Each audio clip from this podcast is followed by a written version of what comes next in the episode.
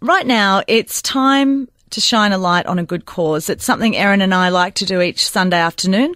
And this week we're talking about the School for Life Foundation. It's a not-for-profit organisation working in Uganda. And the aim is to empower communities to help themselves and create their own opportunities.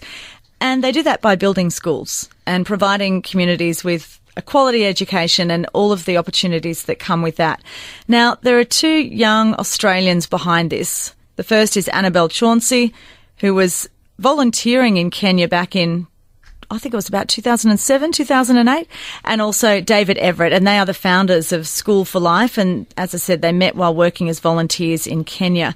Annabelle grew up in rural New South Wales and has a, a string of honours to her name, including the Medal of the Order of Australia. And I'm very honoured to say that she's here in the studio with us this afternoon. Annabelle, thank you for joining me on thank Weekend you. Edition. Thanks for having me. So take me back to that time you were, what, 21, taking a break from your uni degree, and you found yourself in Kenya and Uganda. What was it about that experience that moved you so much that prompted you to set up this foundation? Oh, it was just overwhelming, to be honest. It was the most unbelievable, humbling, and kind of leveling experience. I'd come from um, a very small town, town called um, Kanyonlee in the country, um, and you know, grown up in small rural environments, and basically, you know, decided to take six months off to go over to teach English to kids in Kenya. Um, and very sadly, six weeks into that experience, Kenya erupted into civil war just after the election in 2007. So I was actually evacuated across the border into Uganda. And it was when I got into Uganda, I was just blown away. Firstly, by the fact that it's a country the same size as the state of Victoria um, and has a population of 43 million people. Oh my gosh. 50% of whom are aged under 14 and only 50% of whom complete primary school. So just overwhelming statistically. But for me, it wasn't really just about the stats. It was more so about the people.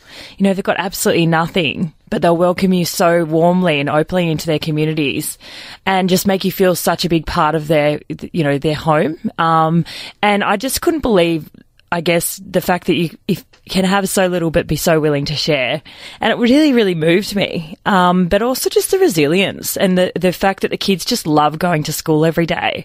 They turn up, they walk between five and ten kilometres to get there Gosh. on an empty stomach, and then when they arrive, you know they've just got these bright, beautiful faces, and they're just so so excited about the opportunity to be at school. So I thought it can't be that difficult to do something to make a difference. Uh, well, you built a whole school. three In, now.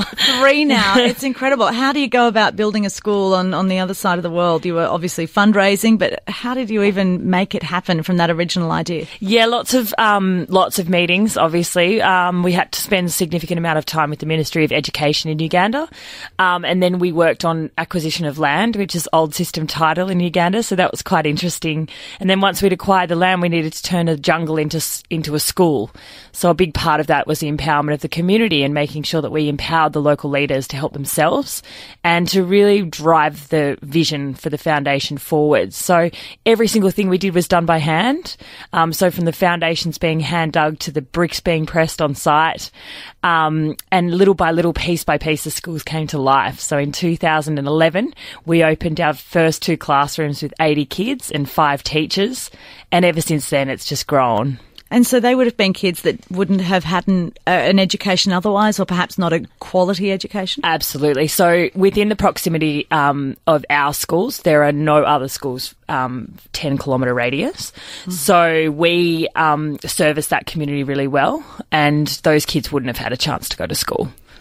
And I'm guessing that with the construction of a school comes jobs for other members of the community. So construction teaching? Is that something you had to? Are you Absolutely. finding local teachers, or yeah. are you using Australian teachers? All our team are local, um, which is a big part of the model. Really, really passionate about sustainability and capacity development.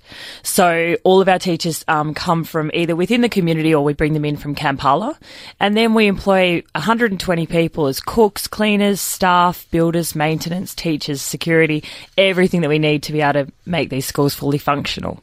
I was at your um, 10 year anniversary at the, the fundraiser, yeah. this amazing black tie fundraising ball in Sydney to raise money for this because obviously there is a lot of money behind it.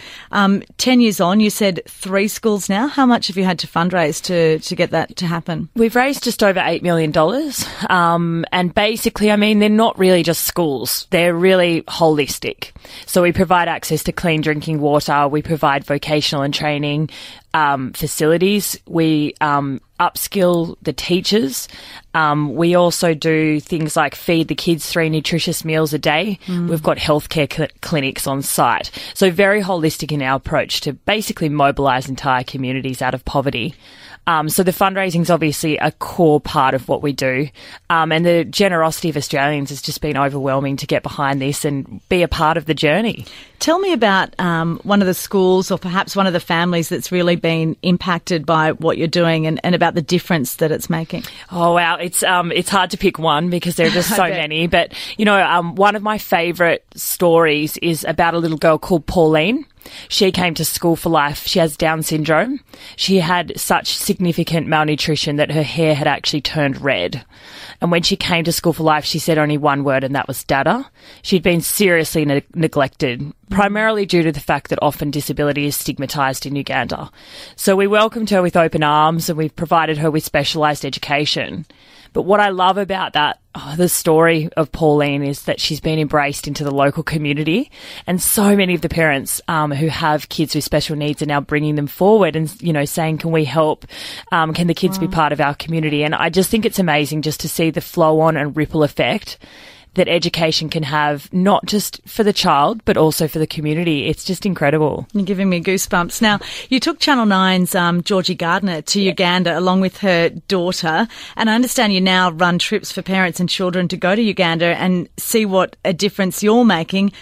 That must have been an incredible experience yeah, for a young girl to see. Definitely. I mean, Georgie and her daughter Bronte are just amazing people and um, so humble and generous. And so they um, were the pioneers, I guess, for the program. And when I saw how incredible that experience was for Georgie and Bronte, I thought, you know what? There's a real opportunity here in instilling a sense of service in the next generation. And it's really humbling to, to watch, um, A, from a parent bonding perspective with their child, but B, from the perspective of taking a child out outside of their home environment where we are very lucky in Australia and immersing them in a community completely different to their own. Um, it's just such an eye-opening experience, but also I just think they it just it just bubbles away um, under the surface, and it will walk with the kids as they grow and as they start to make decisions as adults and as they start to choose what career they want to do and who they want to be. Mm. So I just love that trip. It's called Travel for Good, and we now run it in the July school holidays. We do two, and then we do two in the September school holidays as well. So that's incredible. How many kids do you take at a time? We or take couples? twenty. Yeah. yeah so a maximum of twenty per group, which is really important as well, so that people can really feel like they're not kind of just bombarding mm. the schools. They're not zoos, obviously. Yeah. Um, but they're really meaningful experiences, and I just absolutely love with children how the fact that you know doesn't matter about your skin color, doesn't matter about anything. Um, there's just a universal language, um, primarily through sport. Um, the kids just love to play together, and just there just aren't any judgments. It's beautiful to see. What's the next project? Next project, we're actually going to turn our high school into a boarding facility. Um, we've had an overwhelming need to protect our girls primarily, um, also our boys, of course. But what we're facing are some challenges um, with retention of girls as they reach their teenage years, um, primarily just due to some of the risks um, around the village. Our kids sleep on the floor of mud huts. Most of them have eight or ten brothers and sisters. Mm. many of them are, you know, walking to school quite you know, three, four, five kilometres to get to school every day. So we've decided to deepen the um, experience and the opportunity for our students. We're going to provide boarding facilities at the high school level.